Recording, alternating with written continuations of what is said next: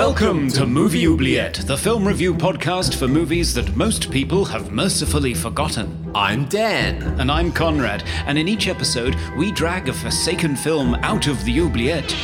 Discuss it and judge it to decide whether it should be set free or whether it should be thrown back and consigned to oblivion forever.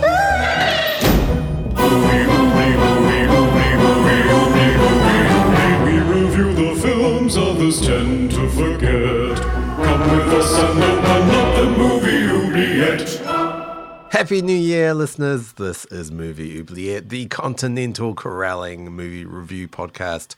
With me, Dan, starting the new year with January down here in Melbourne, Australia. And me, Conrad, giving up on the idea of getting my dog off my bed in Cambridge, UK. Uh, in this podcast, we chew over the finer things in life, obscure genre films, horrors, fantasy, and sci fi. Because Ron Perlman, being a lovable, vicious psychopath, just makes us smile. Hello, Conrad. Happy New Year. Happy New Year, Dan. How are you doing? Yeah, good, good. We, we, uh, uh, enjoying myself doing January or attempting to do January this year, um, which is yeah. Uh, thing in, in January where you have you you post a live jam um, every day for January. so far, I've done five, and it's uh, the fifteenth. So not doing so well. Yes. But well, you're doing better than I could. I couldn't come up with one jam. jam. Yeah, yeah. So I mean, I, it's generally a synth um, sort of based challenge. So may, mainly people doing synth jams with many things. Um, and yeah, I've never really done live jams with, with, my synths before, so it's a new experience. Oh, you're pretty good at it. I mean, you've got all the devices with the buttons that light up and everything. It looks great. Yeah, yeah, looks great, but you know, trying to. Well, I mean, it sounds yeah. good too. Sorry, that sounded like backhanded compliment. if I put it on mute, it looks great. it looks fantastic. Less said about the jams, the better. I'm sorry, yeah. that is not what I meant at all. Well, it, it's it's fun either way, no matter how terrible it sounds.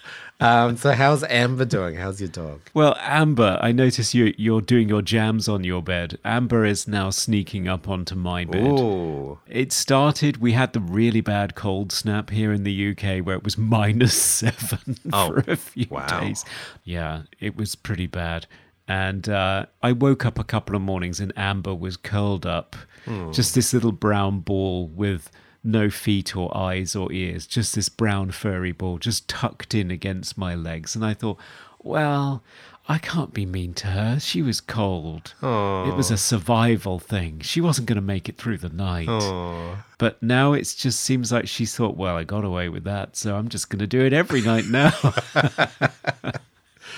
yeah, that's how it happens. Yeah, the, once you let the first time slip, yeah, uh, it's just it's downhill battle, really.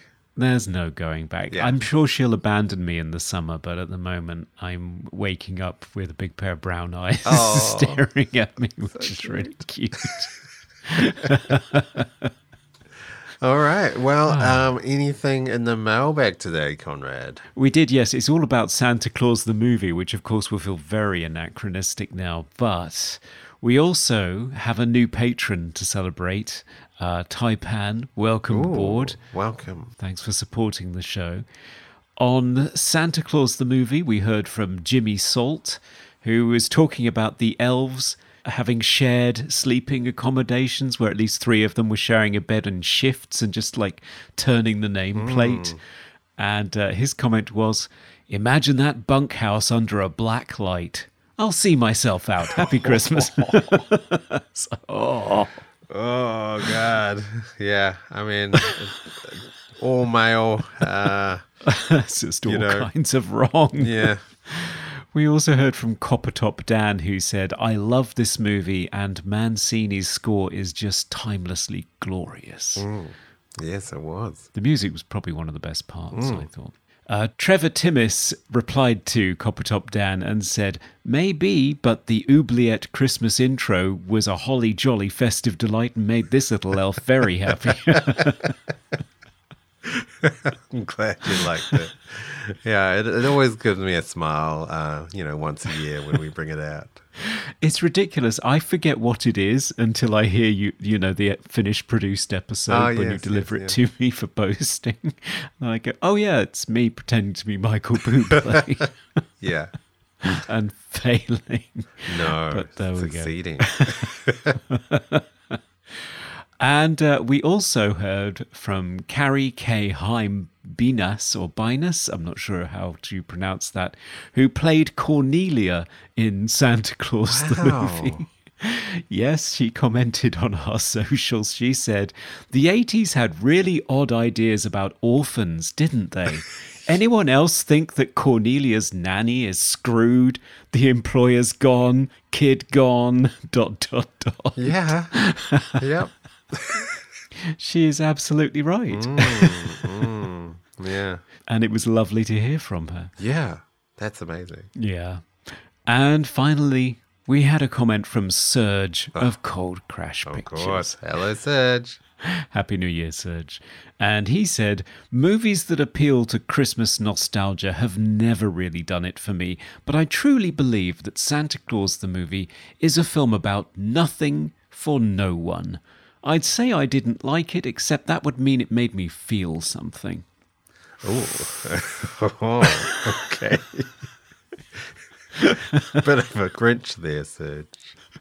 Yeah, I'm sure he has a favorite holiday festive treat to watch, but Santa Claus the movie is not going to No, be it. I not that one. no, but yes, thanks for writing to us. We always love hearing from you. Yes, yes, we do. Uh, uh, before we uh, get into the film today, I, I believe we have someone to introduce. We do indeed. Yes, we are thrilled to say that we are joined today by a filmmaker, video essayist, freelance media specialist, and our own social media impresario. It is Isaac Sutton. Hello, sir. Hello. Welcome back. Oh my gosh, that was so Happy New flattering. Year. I feel like the pretty spell the ball. Oh, Fantastic. I'm so happy to be here, y'all. It's great to see you again. So, since we last had you on the show, I believe you've moved cities. I have. I uh, have transplanted from little town called Mokena, Illinois, and now I am in San Antonio, Texas. So officially back in my Interstate. Home state, you know, um, eating Whataburger and Tex-Mex and living the life. It's Yeah. great. So, any good movies you've seen recently or things we should be looking out for? I've been watching a lot of like Japanese movies. I've been watching like Lone Wolf and Cub, which is, you know, what the Mandalorian ripped off. There's like a little baby Oh. and a stroller and you can take off parts of the stroller and their knives and it's kind of like a kung fu Mandalorian style Wow. save the baby.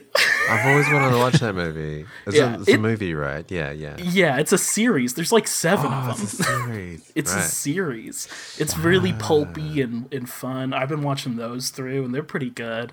Um, I watched the new Avatar, which is batshit. if you haven't watched the new Avatar it movie, in a good way or like? I don't know, Dan. That's the thing. That's the thing. It's like there's this moment where like the evil army guy from the last film comes back as a young avatar person and he comes across his own dead body and he picks up his own dead human skull and crushes it to dust in his hands. Like Wow. that happens. That happens in Avatar 2 Way of the Water. Wow. Oh, wow. Yeah, so James Cameron pulls no punches. We'll just say that. So, are you going to do a best media of 2022 video? Is that likely to come? Correct. So I have written it, Yay. and I will be making a best of 2022 video of all the movies and just general media that I have found especially great over the past year. But uh, you know, I'm in the filming process, so I'm hoping that'll be out by the 31st, but we'll see what life makes that happen. Yeah. if you want to see something else from me, if you're like a video game dork like I am, um, I really love uh, Super Smash Brothers. There's this game, Ah, Super yeah. Smash Brothers Yeah, yeah, Melee. yeah. I watch people play that game competitively for money and Wow. pride. And Oh. I did a uh, like 30 minute long video essay on people who play as Captain Falcon Oh wow. in that game. So if you're interested, uh, look up Melee Mythos on YouTube. It's like the main video. um, yeah, so that's some content you can tide you over while I'm working on this top 10 list. Oh yeah. Great. I'm fascinated. Will it make sense to the uninitiated like myself? I hope so. I did my darndest. so, you know, if it doesn't, it's a failure on my part. I did my best so that my mom could watch it and she would just be into it. So, Okay. Well, uh, I see you have the uh, requisite safety equipment on, so I guess you can head on over to the Oubliette, Isaac, and uh, find which movie we'll be doing this time. yeah, I gotta say, the garb is fitting. I, appre I appreciate the way it shapes to my body. I don't know where I'm going with that. That's you gotta cut that part. That's taken. All right, here I go. I'm opening it up. Ugh. What? It's not as cavernous as I expected. It's it seems like Oh. I'm just kind of in a antique store full of Ah. weird religious artifacts. Oh right. Uh, Little clocks. yeah. Oh, I think I found the movie. It's just covered in roaches. Oh. Uh, let me bust out my movie oubliette patented can of Raid. Blast them. Get blasted, you roaches. what am I doing here, man? Did you get All the right. movie? I got the movie. I got the oh. movie. All right, I'm heading back out. all right. All right. Fuck! Not my nose again! Well, that was a oh, close one. That was harrowing. So, what do you have for us, Isaac? so what I have for you today is Cronos, 1993 film ah. from Guillermo del Toro. Wow. I've seen this movie before. Here's a synopsis. In the mid 1500s, an alchemist, using a strange array of golden machinery and insects, creates a device that can grant the wielder eternal life for as long as they drink human blood. It's the typical, you know, alchemist bullcrap. The device is lost in the 1930s when the building serendipitously collapses and a piece of shrapnel pierces the alchemist straight through the heart. It remains mm-hmm. lost until 1996, when by chance, a mysterious statue shows up on the doorstep of an elderly antique dealer named Jesus Gris. Now in the sights of a sinister businessman named Dieter de la Guardia and his nose job obsessed nephew, Angel, Jesus and his granddaughter must stop the device from falling into his creepily, vaguely sick hands, keeping everything a secret from Jesus' tango dancing wife, and fend off the need to eat a bunch of expired raw meat in the fridge. Oh. Who will come out on top? Find out in Cronos. Ooh. Can't wait. Yes. After the break. After the break.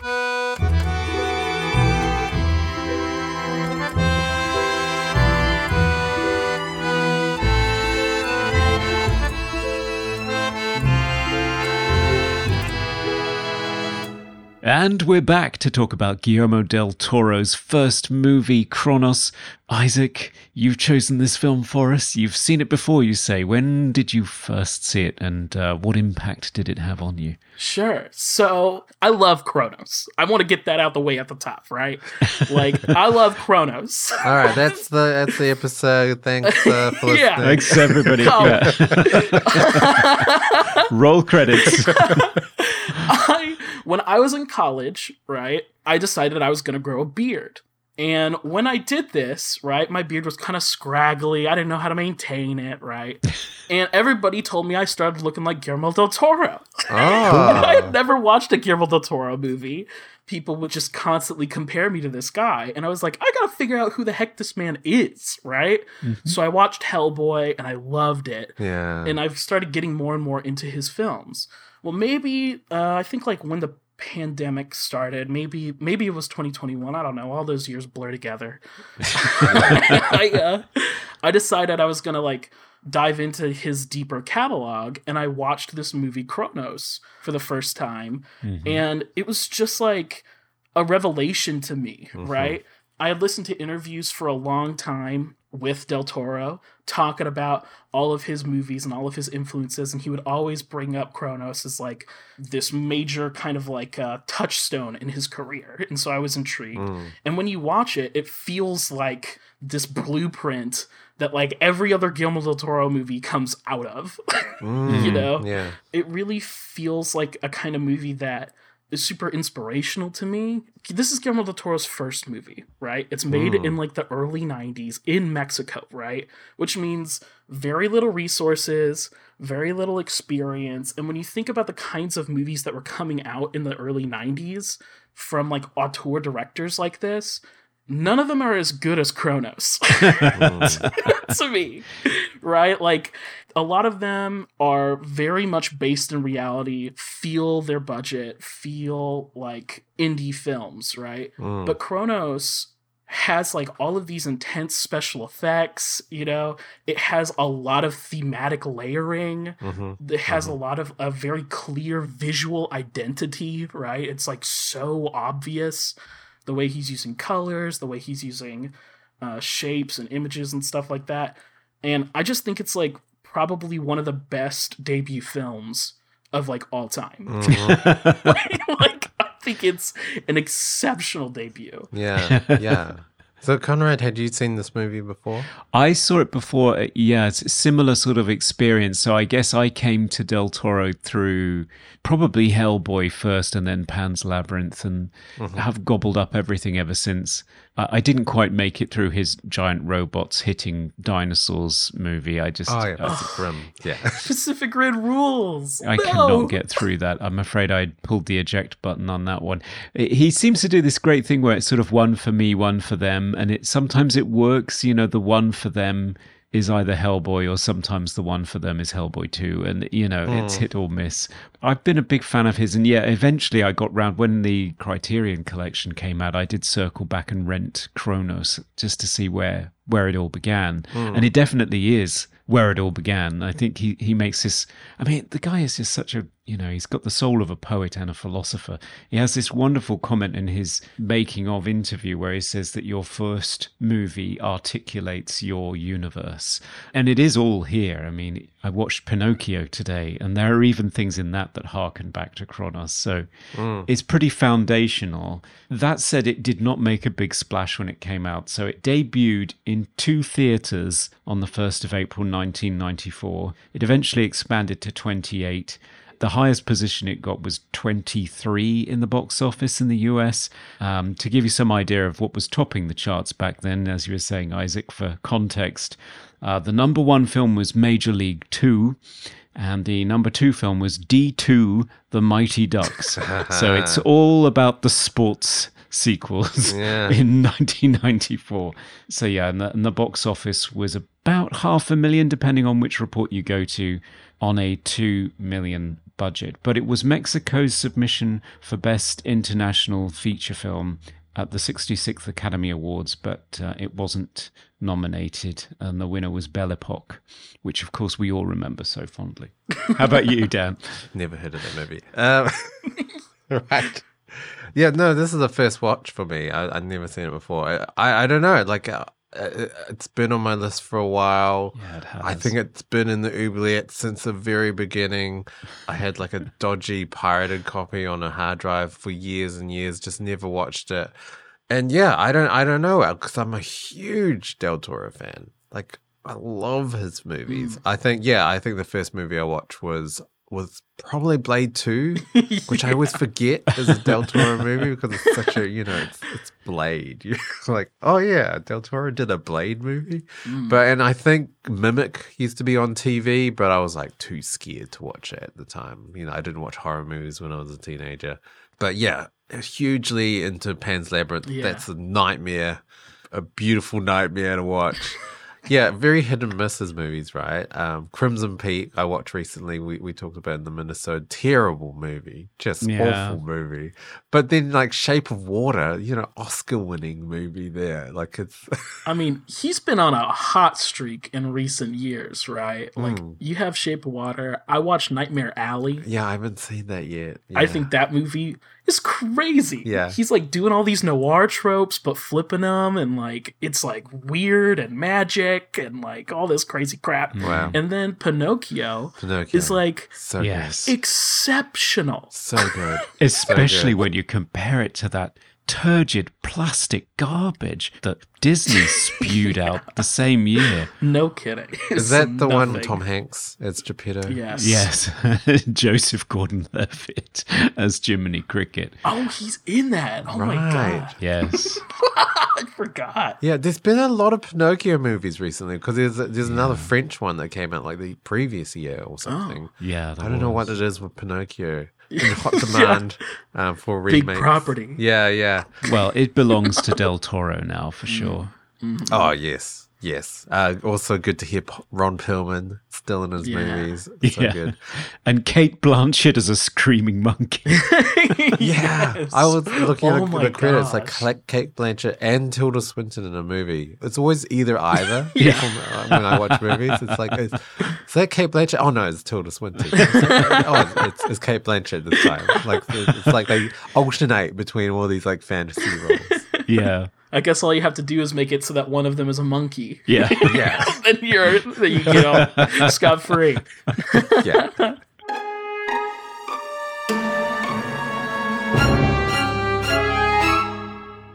Cronos was a delight to watch. It really was. Like it there was so much intent as well in this movie. Very mature filmmaking decisions that you would not normally see in, in a first movie as well.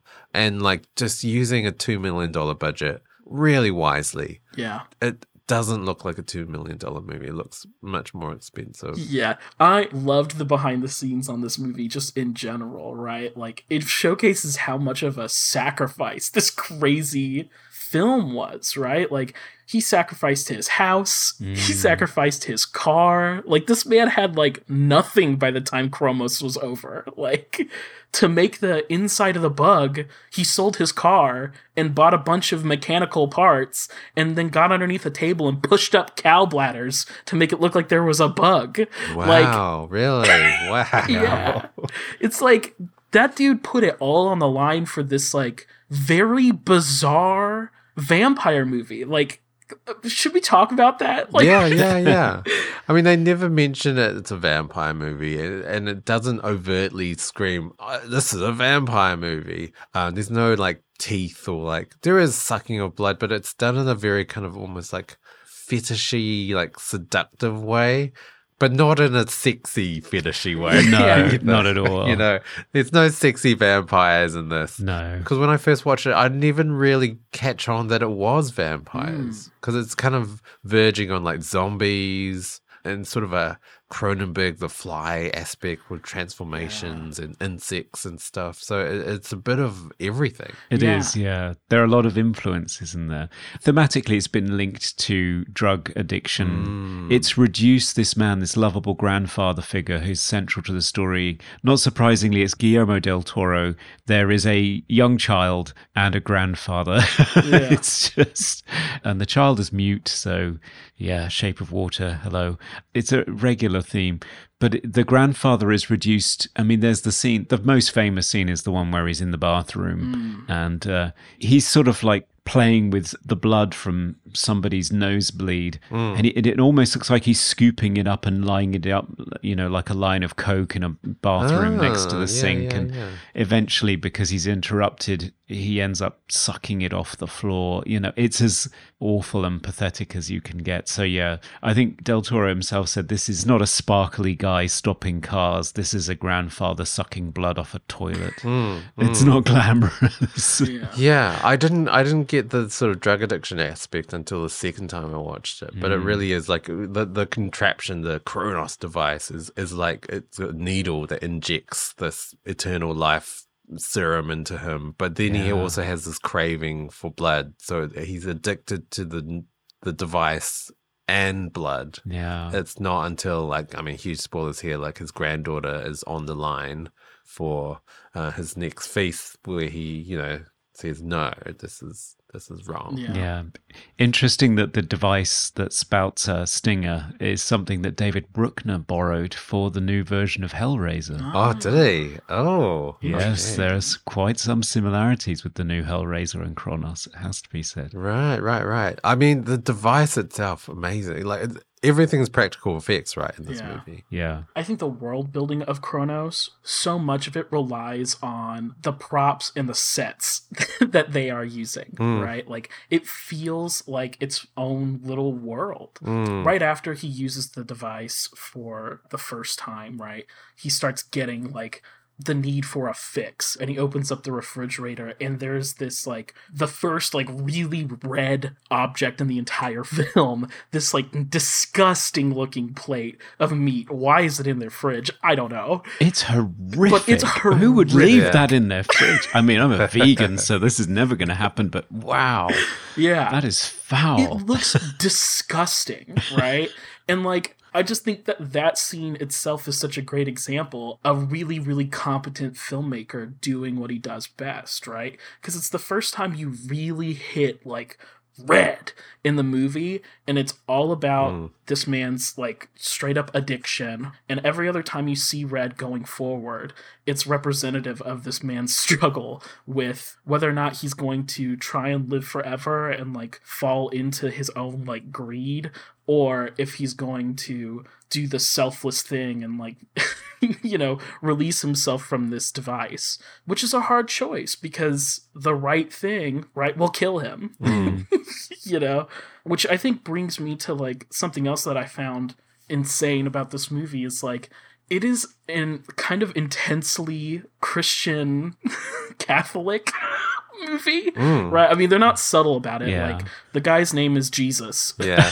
you, you know like his name's jesus one of the bad guys name's angel Yeah. you know Guardian angel as uh, well. yeah, yeah, Yeah. Like there's, there's, they're all religious names, right? Mercy is in there, like Mercedes, and like Dawn. I think is like the name of the daughter. She's like a new dawn, and like all of this stuff, right? Like he pulls so many visual metaphors out of these religious iconography, and it, the Cronos device is found in like this deteriorating, broken up angel statue and stuff. and- It's set at Christmas as well. yeah, set at Christmas, goes into the new year, right? Yeah. So it's a New Year's movie. Welcome, Happy New Year. Yeah.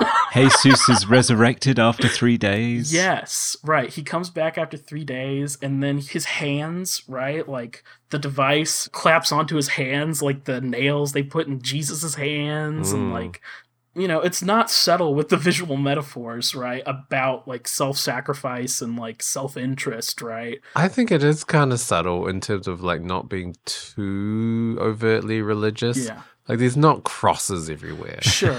I don't know. I think it could have gone further. Yeah, oh, I- yeah. I, thi- It- it- it- I didn't. I didn't. it definitely yeah. could have gone further. Yeah. Right. I guess what I was trying to say is more like it's not like blink and you'll miss it. No. You know what no, I mean? definitely Like- not. I mean, it's not as overt as the new Pinocchio where he gets crucified at one point. yeah. Yeah. Exactly. but I just think that that's a really cool foreshadowing hmm. just in general, right? Because there's many points in the film where you're looking at this guy and you're like you question whether or not you're supposed at least I did personally. I question whether or not I'm supposed to feel sympathy or not for this grandfather figure because at many points his granddaughter is like please don't be a vampire please. You know please leave the gold studded scarab at the door and like just be my grandpa. And the grandmother right i think it's kind of weird the relationship between the lead character and his wife, but she clearly is like trying to pull him away from this like device and this lifestyle, and he just gets further and further into it. And uh, I think that there is this kind of big question on whether or not he's going to like just become a vampire from this point forward, or if he's going to do the right thing. And having this like self sacrifice visual language throughout the whole top of the film, I just think is kind of smart and poetic, and it's a nice touch. Yeah. Hmm. Yeah, with Jesus, I'm never quite sure whether he's sold on the idea of immortal life. Certainly not in the same way that Dieter is. I mean, Dieter is this American corporate guy seeking the Cronos device so that he can live forever. I'm not sure Jesus is particularly keen on this. Mm. I think he's just reacting to a physical need that he can't quite control himself. Yeah. I think he enjoys the fact that he gets younger. He shaves his moustache off. He bins the little cute bow tie that he's wearing at one point and dances with his wife, if that is his wife. I'm never really sure Yeah. what I the think it is. relationship is. I think it is, yeah. Yeah. It's quite an age difference. Like she doesn't look the same age as him. Yeah. I, I thought the, the fact that he was getting younger was quite subtle. Like it wasn't like a Hollywood thing where he looks like 20 years younger. Hmm. He just kind of makes a few adjustments to how he presents himself. And he has definitely got a lot more energy. Yeah. Yeah. Um, sort of youthful energy. Like he's much more sprightly. So it's more like a mentality change with him. Hmm. But then, you know, then he starts shedding his skin and becoming like this weird white porcelain like creature. There's a lot of body horror in this movie. I was really surprised. Like 90s wasn't really about body horror. No, it's very Cronenbergian. I mean, certainly Mm. you get the Videodrome reference with him thrusting a hand into his midriff at one point, and Yeah. it's very much like The Fly as well, with Dieter hol- Mm-hmm. storing bits of himself in jars. Why is he doing that? What's the point? It's really creepy. Yeah, so he he's very very sick, right? He's gone through lots of surgeries and whatnot to, you know, take out organs and to stay alive. He's like barely alive, um, and but he wants to keep living with the Cronos device. So I mean, how does the Cronos device work? It's- It's got a bug in it. The bug injects something in you. You live forever, but then the bug needs you as a host, or how how does it all work? Yeah, they keep it vague. Mm. yeah. you know, like they keep it purposefully vague, which I think is better than if they had actually just spelled it out and were like, the bug's a filtration device, or you know what I mean? Like, Yeah, I just yeah, told yeah, you, sure. like, there is this mystical element, and part of that too is like there is clarity to what the Cronos device does and exactly how you're supposed to use it, Hmm. but it's held in the hands of Dieter, who is like keeping it all for himself and like refuses to give it away, and at one point destroys the truth about the Cronos device, right? Yeah, he eats it, doesn't he? Yeah, it eats the pages. Yeah, he eats it, eats it, which I think is just a another like really smart move for this character who kind of has all of this thrust upon him. As an audience member, you are also kind of captivated by the mystery of what's happening to this guy who doesn't want this to be happening to him. Yeah, yeah. I, I think that's what I like about movies like this, where they don't show everything or they, they don't explain everything. So you keep having to watch the movie over and over Yeah. to kind of get it. Like, I, I don't think I, I got the religious sort of um, themes the first time I watched it, or the addiction theme the first time I watched it. Like, mm. because it does hinge a lot on the character dynamics, which was really interesting. Like, that's what Guillermo del Toro is very good at. He makes these horror movies and fantasy movies, but it's not really about all of the creatures and magic and stuff going on. It's about the characters. I love the dynamic between the grandfather and the granddaughter. Yeah. It's so touching. It's so touching. It really reminded me of, of more European movies. Like I was uh, kind of reminded of City of Lost Children that we've done. Yeah. The little girl and Ron Perlman again. Oddly enough, Um, yeah. Yeah. Even the scene with Ron Perlman in this movie and Aurora, the girl, like that's a really great scene. He's like playing with gum and and then he goes and, and like I have an important question and he pulls out these nose cards Yeah. that he puts to his face like because he wants a nose job. Yeah. Yeah, really, really touching scenes in this movie. I really love the characters and how they interacted. Yeah, and it seems like a weird character quirk, doesn't it? But eventually it pays off because you realize that his uncle keeps breaking his nose Yeah. Yeah. with his cane. So that's why he wants a nose job. and, and also like Del Toro puts all of these other kinds of vampires in his vampire movie, right? Like they have a weird vampiric relationship too, where Perlman's character is trying to like suck the life out of his ailing uncle so that he can get all his money, and the hmm. ailing uncle is like parasiting off of his nephew so that he can obtain this device and he's being abusive and all of this stuff. He has him in his thrall, you know, like a vampire would. Hmm. And they run this like really weird factory. right which is like Yeah. this industrial vampirism right it kind of feels like the de la guardia empire is like vampiring off of the rest of the world hmm. Uh, of mexico i just think that that's smart it's also so insanely del toro Yeah. to make the like human capitalists the real vampires like Yeah. I think that that is like a classic Del Toro move that he was pulling back in 1993 with his first feature debut. Like, I cannot imagine having this kind of a complexity in my debut feature. Yeah, yeah, yeah. That's a lot of layers for a debut. Yeah. When you watch Christopher Nolan's uh, The Following, or you watch even something like Reservoir Dogs, I don't know if they exist on this many levels. you know? Yeah, yeah, yeah. There's there's a lot of depth in this movie, but I think Ron Perlman mentioned it. Like this was a completely independent film. Like they didn't have any studio intervention or anything. It was they made the film they wanted to make, Mm. and with the right director like Guillermo del Toro, it, it ends up being a really good movie.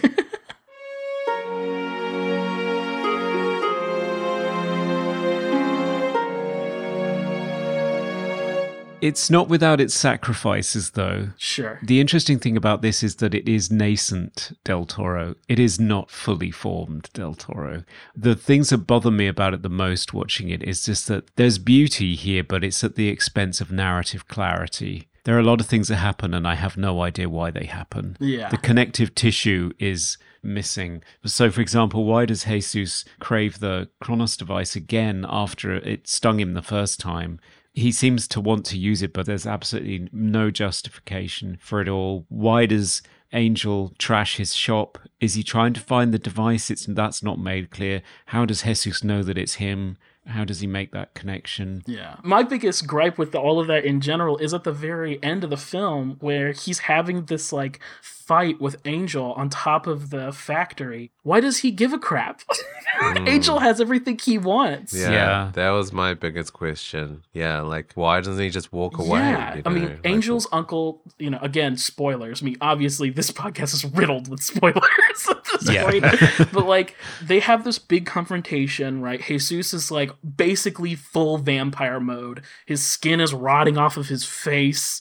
It's nuts. And his daughter is there with him, and they confront De La Guardia at the factory and are like, tell me how to stop this. Tell me how to fix this or whatever. And they get in this fight, and De La Guardia ends up getting hit in the back of the head by the granddaughter. And Angel comes across his dying uncle, and he just kind of gives him a final little to the neck so that he yeah, just yeah. dies and he can get all the money. Yeah. And I guess my only rationalization is that he sees that Jesus and the granddaughter saw him kill his uncle, so he has to go and kill them, maybe.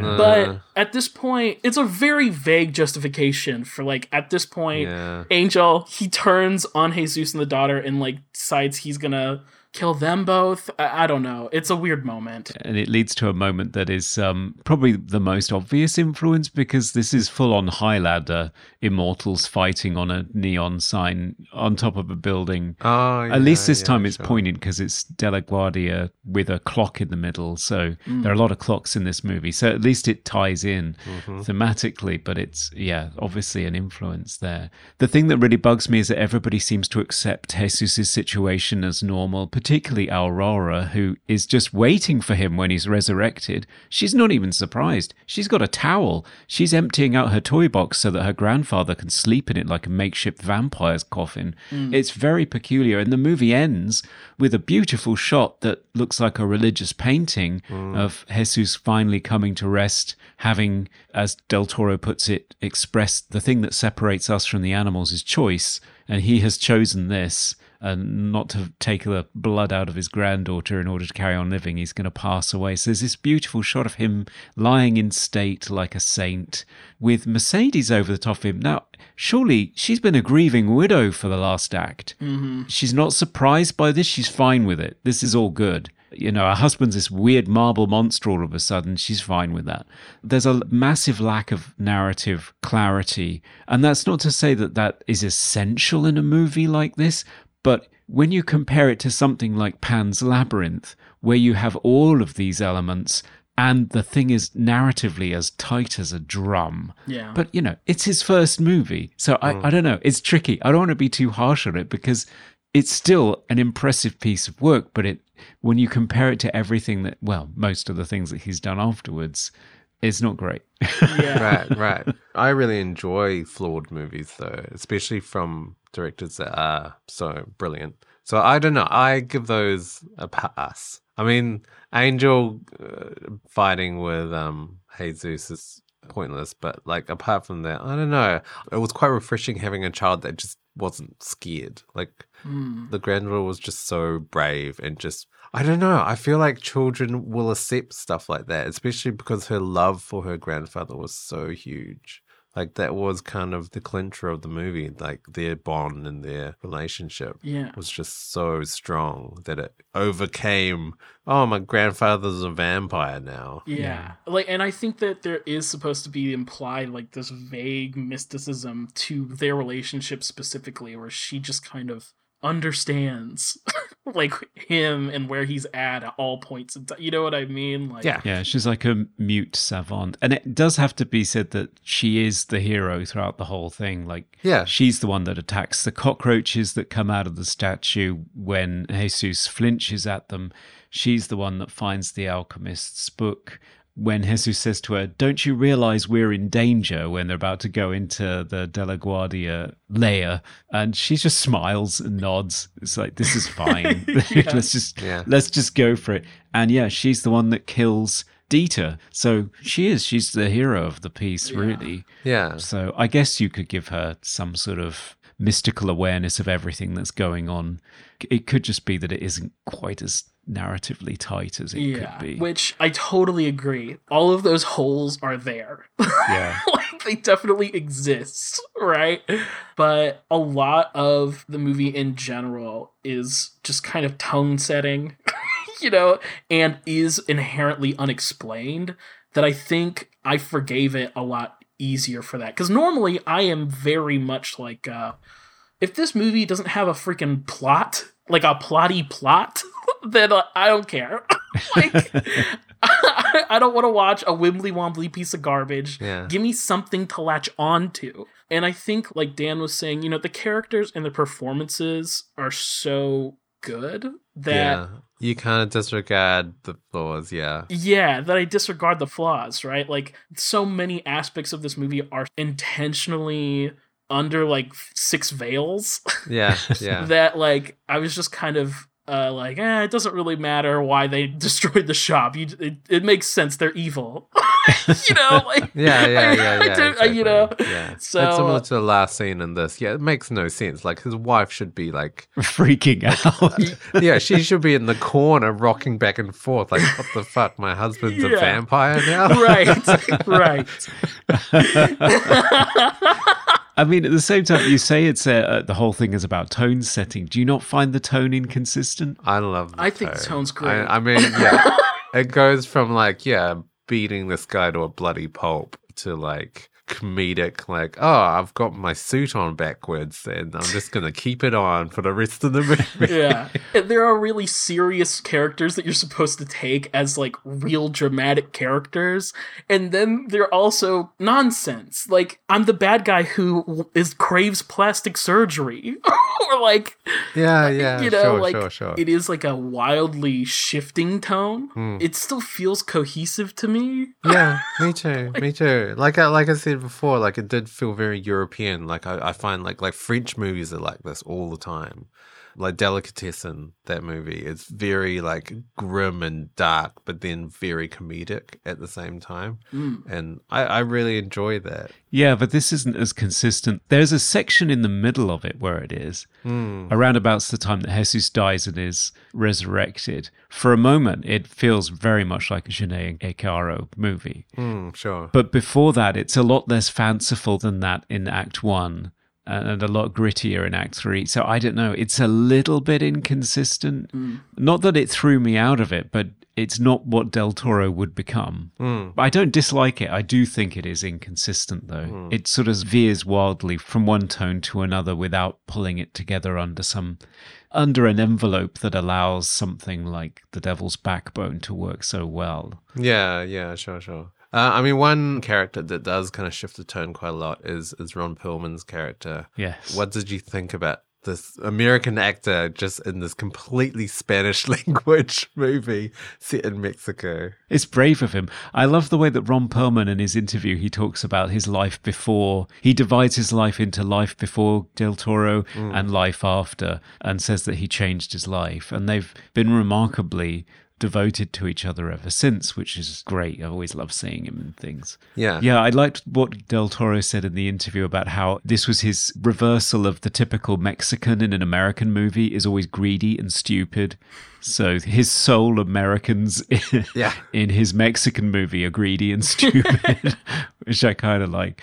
I mean, it's amazing that Perlman, because he was an established actor. I mean, had he done Beauty and the Beast at this point? I'm not sure. I believe he had. Yeah, so he was an established actor, and here he is in this weird Mexican guy's movie. And he just throws himself into it. Clearly, Spanish is not a language he's particularly comfortable in.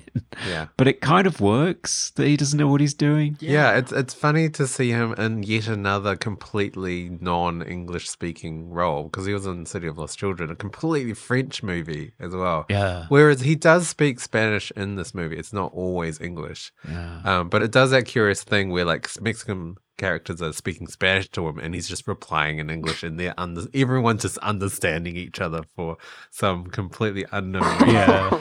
like a spaghetti western, yeah. yeah but i mean i really i love the story um that ron perlman tells in the behind the scenes of how he got the role he got some letter that was like detailing all of these roles like his whole back catalog that he would try to you know hide like the weird what's was this space truckers? Or, or something one really bad movie he was in? Um and then he was he he flew down to Mexico to meet Guillermo del Toro, and he said, "Yeah, so what language is this in?" And he's like, "Oh, it's, it's Spanish." He's like, I, "I don't speak Spanish." It's Like, it's fine, let's eat. And then they out for lunch. And then that night, Ron like memorizes a whole huge passage of, of the film in, in Spanish and practices and practices. The next day, he goes to Guillermo and he says his lines in Spanish. And Guillermo's like smiling and nodding, and then Ron Perlman asks him, "Oh, so how did I go? How was it? How was it?" And Guillermo just replies, "Oh, it's terrible, horrible, the most horrible Spanish, unusable."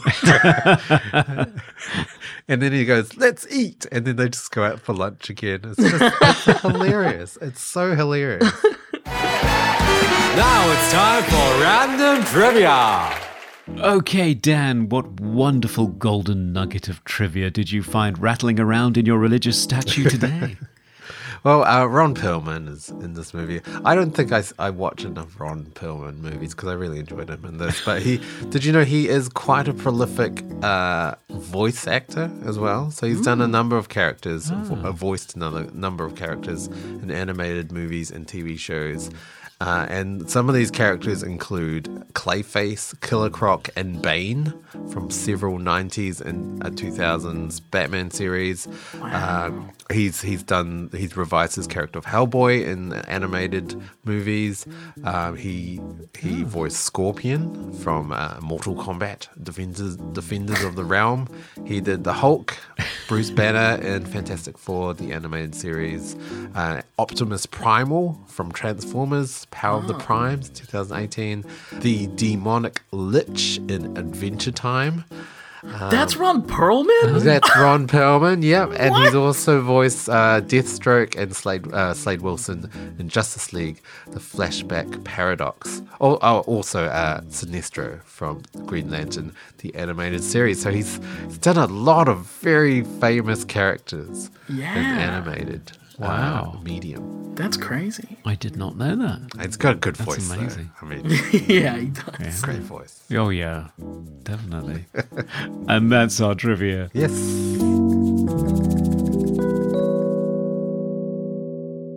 I guess we could touch on the score again. I thought it was very European sounding, with like sort of tinges of tinges of like Latin dance themes and like like tango, but kind of an orchestra. Like it wasn't. I don't think it was a full orchestra, but at least like a, a big chamber orchestra. with lots of like Sometimes, yeah. woodwind in there, and Yeah. I think there was prepared piano at one point. What were your thoughts on the score? I wasn't a fan. It smacked of me of somebody who didn't know how to do film scoring. Just in terms of when cues come in and what they're doing when they come in, like it's too strident, too much, wrong place. It almost felt like needle drops that have been put randomly in the wrong place in the movie sometimes. Right. I looked up the guy and Javier Alvarez. He's a, apparently a very famous composer, but a classical composer. Uh-huh. So he's very much a contemporary musical figure, but he hasn't scored another feature film since. Documentaries, yes. I'm sure he's a wonderful musician, but no. Yeah. I enjoyed the score in this movie. I thought it was great. I mean, I thought it was a bit on the nose sometimes, like a little bit too comedic at times. yeah. Uh, for the the comedic moments, but I, I, I really enjoyed it. I, I like the kind of the, the South American sort of Latin twinge to it.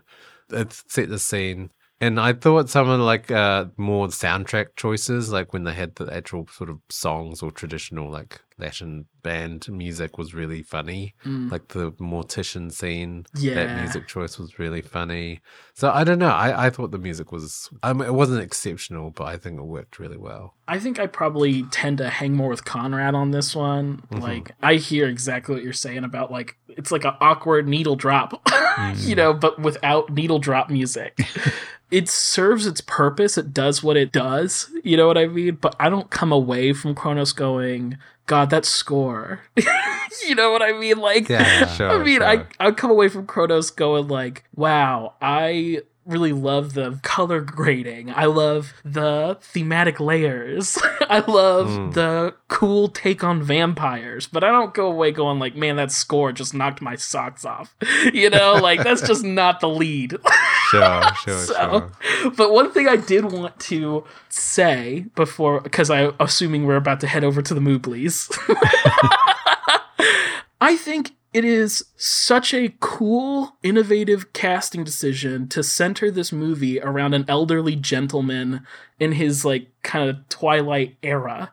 You don't see a lot of horror movies based around elderly people as the main characters, right? Uh, Lin Shaye will disagree with that. But, really? yeah, she seems to be like the it uh, elderly uh, woman to be in horror movies these days. She's in like every horror movie. As like the lead? yeah, as the lead. She's Okay. she's in a lot of the like all the Insidious movies as as the lead. Um, and uh, like she was in the new Grudge remake, which is horrible. Okay. Um, as one of the main characters. Maybe my I'm just out of my depth. I haven't seen any of this. Yeah, I mean it, it is uncommon though. Yeah. And I do feel like much it's more common in foreign language films Mm. to have sort of older characters. I think it maybe it's more of a cultural thing. Like Mm. older people in European culture and, and even in, in like South American um, you know, Central American cultures, is, they're much more respected. Mm. Whereas in Western culture, we just ship our old people to old folks home and forget about them, you know? Yeah. Yeah, I do think it's a foreign language, um, sort of more popular choice. Like uh, I watched Cat of Nine Tails recently, which is an Argento movie, and the main character is an old guy and his granddaughter.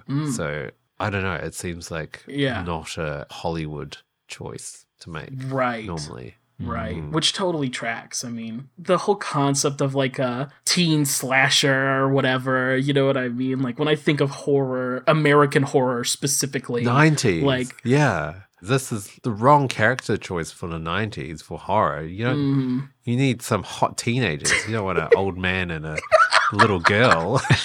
yeah. Coming to you live from the Movie Oubliette Theatre, it's the prestigious Mobley Awards. It's the Mobley Awards. It's where we present our favorite eternal life giving parts of the film in a number of addictively piercing categories. Best quote. My favorite quote in the film, I think, is also Del Toro's favorite quote in the film. Uh, they're at the New Year's Eve party, and um, his wife asks him, "Oh, where are you going?" Right? He sees the guy with the nosebleed, and he goes to get a drink. Oh, So ominous. Love, uh, great, super good. yeah, yeah. Conrad. Uh, mine was from the wonderful Ron Perlman.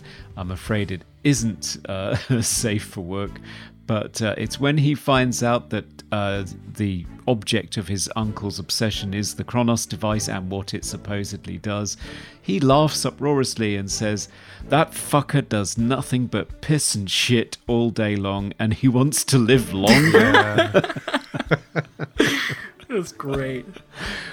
which is crude and hilarious, but it it also underlines one of uh, Del Toro's key themes in the movie, which oddly enough is picked up again in Pinocchio, which is that the Cronos device might give you time; it doesn't necessarily give you a life. Yeah, that's interesting. My favorite quote. It's it's probably the f- one of the funniest moments for me in this movie. It's uh, it's when Ron Perlman he's he's just relaxing in his what looks like a, a storage cupboard hovel uh, where he sleeps. There's a bed, a microwave, a fridge, and and some like lockers. Uh, uh, it looks awful. Like, come on. I thought his his uncle was a the wealthy industrial magnate. But anyway, he's just relaxing, listening to tapes about uh, plastic surgery or something. um, and his uh, Yes. his uncle radios into uh, "Get up here immediately," uh, in which Ron Perlman um, exclaims, not talking into the uh, radio receiver. He just he just shouts, "Fucking cocksucking son of a bitch, asshole, motherfucker." That, that last word in Spanish. But then he, he, you know, calmly just replies to his uncle, "I'll be right there." Uh, and it's just it's such it's really good comedic sort of timing and, and pacing. I, I love it. Yeah, Best hair or costume? Well, I had on there the giant clock man from the New Year's Eve party. Oh yes, yes, Yes. yes, Um, yes. that's a good He's pick. just such a weird. He's so it's so odd. like, what, do people normally come to New Year's Eve parties dressed as clocks? Nobody else in the party is dressed like a clock. No, no, no. Yeah, yeah, yeah. Maybe just in Mexico. get- yeah, it's like, is this a th- Mexican culture thing? You know, co- you leave your comments down below. yeah, yeah. Like, Uh, my favorite costume, I think it's Ron Perlman's. Uh, when he's he's wearing that kind of pinstripe gray, like it looks like a what, like a 1920s gangster, um, like full suit, but he's got like the a, a turtleneck underneath. Um, I mean, he Yeah. yeah, he looks amazing. it's great. It's a great costume. Most 90s moment. For most 90s, oddly enough, you've mentioned it already, Dan. It's Perlman wearing a suit but with a turtleneck. Is that a 90s thing? Wow. Okay, I didn't It know that. It really was, yeah. No, I looked it up. It really was. Just you can find Justin Timberlake in a turtleneck, but with a jacket. it's a Ah. thing. right. That's funny. Yeah. Okay. 90s for you, Isaac. For my most 90s, I went with like um campy cartoon villains, but in a live action movie. like, Oh yeah. I think there was a lot of that going around. es- You know, think about like the Batman movies and stuff like that. We, Oh, yeah. we were really playing fast and loose about what was a cartoon and what was not. you Yeah. know? Sure. very sure, true. sure. Yeah.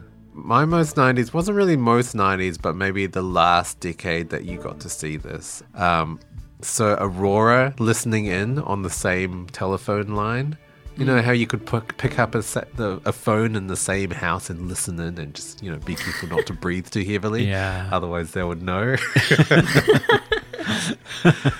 Or laugh. yeah, know. yeah, yeah, yeah. So, you know, get off the phone, mum. I can hear you. You know. Favorite scene? It's got to be the bathroom blood licking, right? Like, it's All inc- right. Okay. oh, it's inc- it's incredible. Yeah. I mean, it's it's disgusting. It's horrific. I mean, it's everything that the movie represents. like, uh, I'm a big fan of the bathroom blood licking scene. It's it's crazy. yeah, yeah, yeah. Yeah. I mean, uh, sort of leading up to that as well. With so he follows the guy with the bleeding nose into the bathroom, and he's just bled everywhere on the Yeah, sink Um, basin. This and man then he loses like a three pints of blood. yeah, and he leaves, and Yeah. and Jesus is just kind of yeah, like you said, Conrad, just scooping it up like a line of coke or whatever. Um, but Yeah. then another uh, another character walks in the bathroom, and so he you know has to pretend that he's not he's not about to lick this bloody bathroom thing, and the guy just like oh what a mess, and he just like cleans it up with his hands. I'm not touching that. I'm not touching someone else's big pool of blood. Wow. No, Yeah. definitely not. Conrad? For me, it's the mortuary scene. Oh, yes. which is you know because there's the grotesque sewing the lips together and uh, and also the mortuary attendant himself is just this great character he just looks so scummy and he's what i love is that he's like slapping this plaster scene on the grandfather's head.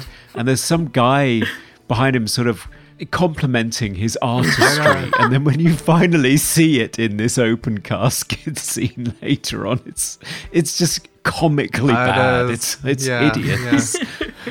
absolutely hideous. And Ron Perlman comes in and pinches his nose to see if he's really dead. I, all of that, I loved it because it just suddenly turned into, a, a, as I said, as you know, a, a Yeah, type yeah. movie. It was just, I thought, oh, okay, it's the city of lost children. All of a sudden, Yeah. let's just let's just do that for twenty minutes. Most cliche moment. the main character at their lowest moment walks through a rainstorm at Christmas time. Oh, yeah. that was all the time. Yeah, yeah. Oh yeah. Alone at Christmas, is there anything worse? Yeah. Yeah, yeah. Uh, for me, I've alluded to it before. It is when you're searching somebody's place to find something, you completely wreck it. Like, throw everything around, break things. Like, just give away that you've done it. And second of all, make the methodical searching of a place completely impossible because you're making a mess. I mean, to me, it just pushes all my OCD buttons and just makes me really upset. Like, how are you going to methodically search a place if you're just throwing shit around? Ugh, hate Yeah, it. yeah. Hate it. Uh, my cliche is very obvious. Uh, bugs and horror. It's a horror. You gotta have cockroaches and all sorts of insects. And I mean, the, the the device itself is an insect, so yeah, bugs and horror. Best special effect. I'm a big fan of uh, the device itself. Yeah, Um, yeah, It's just so. I mean, it's the central point of the movie, basically, and they really put a lot of detail into it. You know, it feels exactly as it should. you Yeah, know, ominous, otherworldly, mechanical, but also weirdly biological. Like, it's got a lot of energies that all feel like they work, and um, it's just really good. It's really cool special effect. Um, yeah. I like I like the the how the legs came out and like it looks painful. Like it Yeah. looks like he's actually getting Yeah. pierced. Uh, and and uh, how it goes into the device, and you have these massive cogs like turning, and this weird bug pulsating. It's yeah, and and just knowing it's all practical, it's it, it just ages really well. for sure. Yeah. And that Del Toro sold his car just to get that internal ligature shot. Yeah. Yeah. And then forgot about the cow guts and left them in this studio that they'd rented. And then they came back after there were complaints and had to Oh, clear wow. it out 'cause Really? It stank. Oh, God, yeah. So gross. Oh, God. So gross. Favorite sound effect. I mean, sound effect. I would also pick the device. I mean, all of those clicks and shings and metal clangs. Oh, it's it's just like sound design ASMR. It's amazing. I love it. I picked something that was that's like the opposite of ASMR. The scene where he has this itch he just cannot Oh, scratch yeah, with yeah, the yeah. bandages, and he's biting at them, and the teeth on tight bandage noises, which is like. Yeah. But I knew that they were doing it for a very specific reason, which was they wanted to irritate you Ah, right. audibly in the way that he was irritated physically. It just Yeah. ah, The sound yeah, effects are really it. good. It was very good. Uh, like I yeah. my my pick was like uh after he comes back to life after three days, he's been sewn up in all of this stuff by the cremation specialist. He like steps on a little piece of glass and you realize he has to cut his mouth open because it's been sh- sewn shut. Oh, yeah, and like yeah. the sound Yeah. of him cutting his mouth stitches open so he can like talk and breathe. Mm-hmm. It's like per- Mm. it's like oh Yeah, it's, it's it, it- awful. yeah. it's hor- it is horrific. It's a really good sound effect. yeah, yeah. Most funniest moment. So I already said mine. Mine is uh, yeah, Angel sitting in his cramped space, picking his feet, listening to his plastic surgery tapes, and screaming his head off. So that's Mm. Yeah, mine. yeah. Well, I mean, mine was the morgue scene. Just hilarious. Like I loved it. Um, It's so yeah. funny. Yeah, the mortician is. I think the, the the funniest part is when he's spending all his time, you know, with the plasticine. It looks awful, and he's just dabbing it. And there's like apprentice or whoever. It's like, oh, it looks great. It looks amazing. Like, does it? Does it look good? Um, and Yeah. then and then he and then he says, oh, it's gonna be a cremation though. And then He's like, the "What am I guy's like, doing?" what?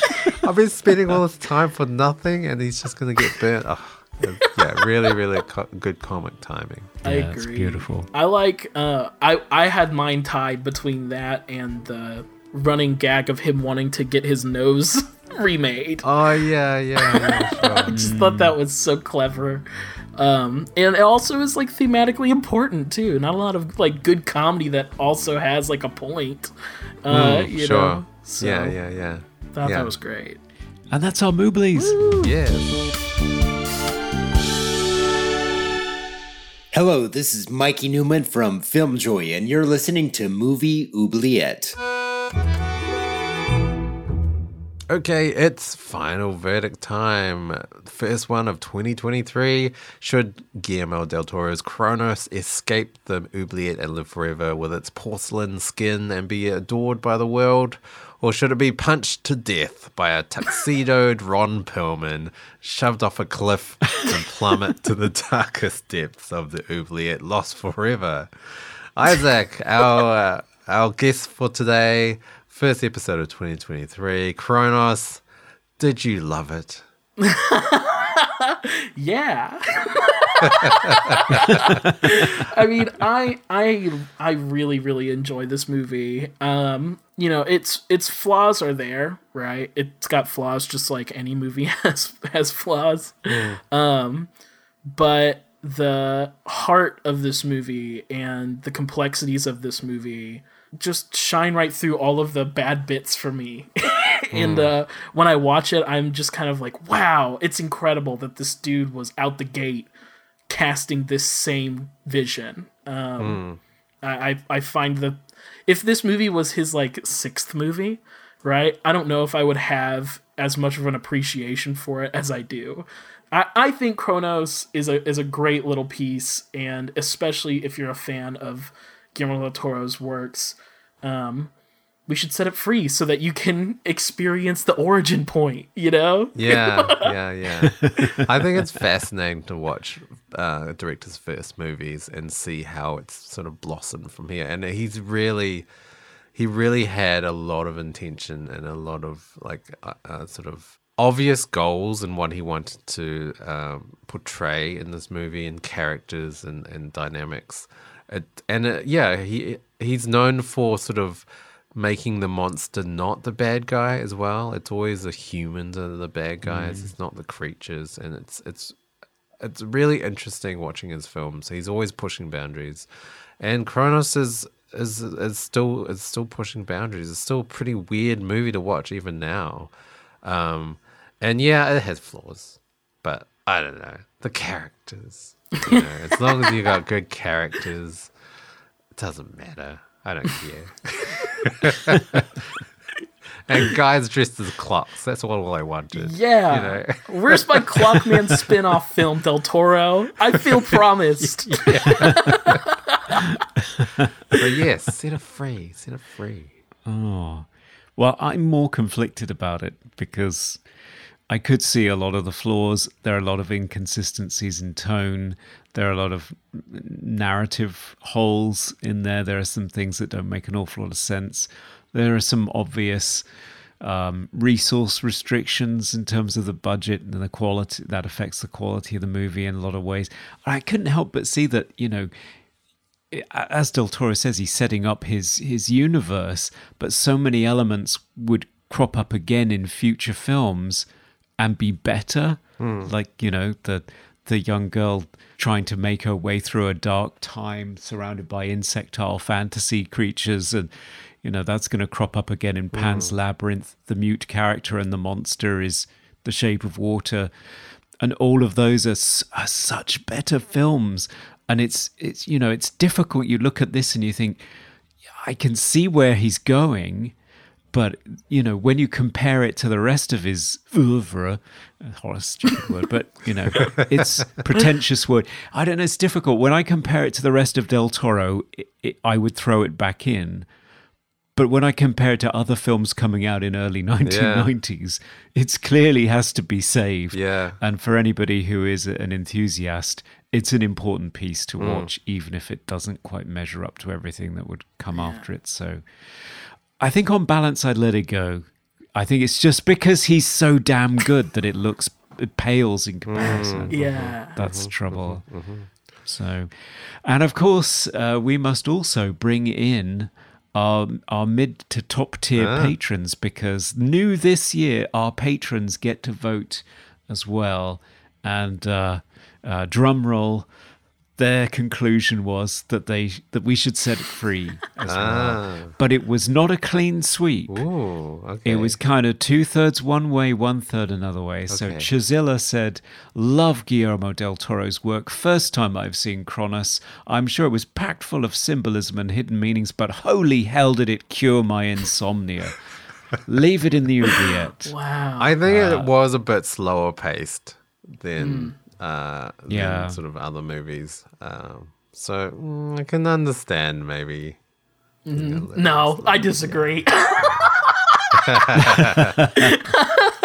Much respect, though. Glad you're supporting the oubliette. Yeah.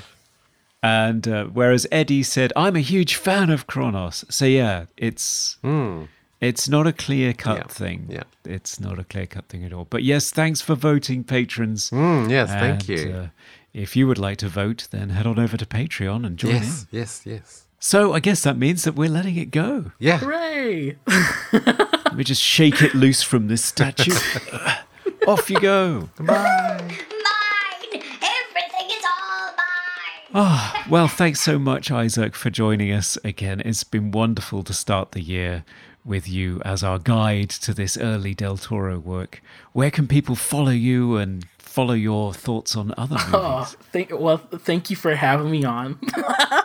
uh, as I always say, it's it's so great to see you guys every single time.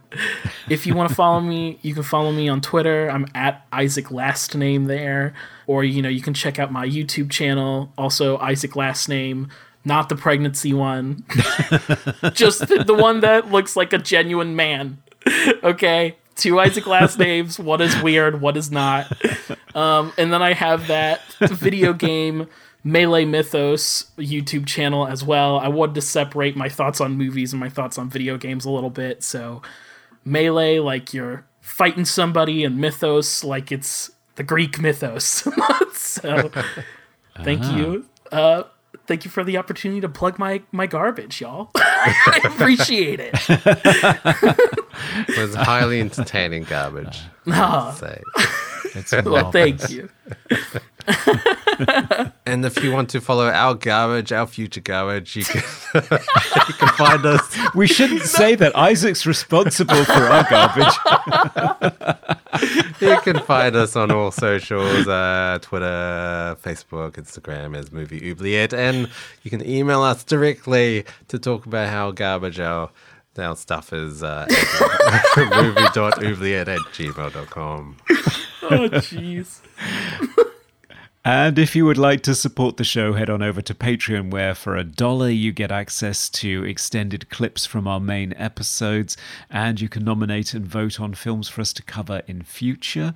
And for five dollars, you get to vote on whether the film stays in the oubliette or is set mm. free, as well as getting access to our exclusive monthly minisodes and extended versions of our interviews with special guests. Yes. And finally, there's the $10 slot where you get to be an executive producer of the show and get access to all the behind the scenes making ofs.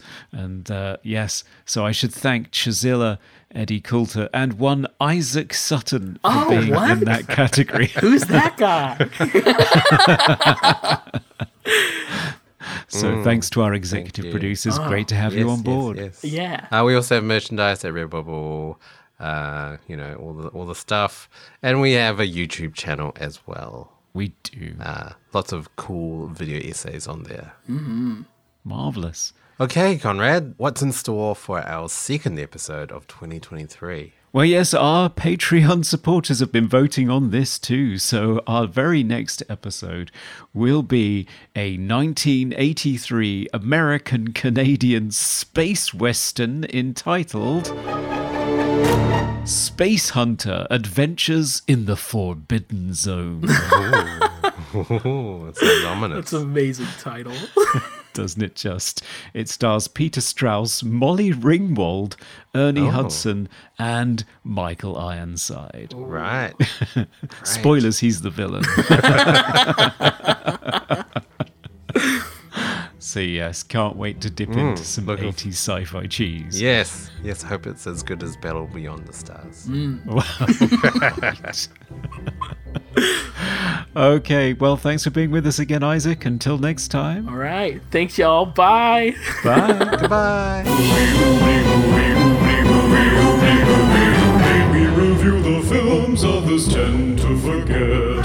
Come with us and open up the movie oubliette.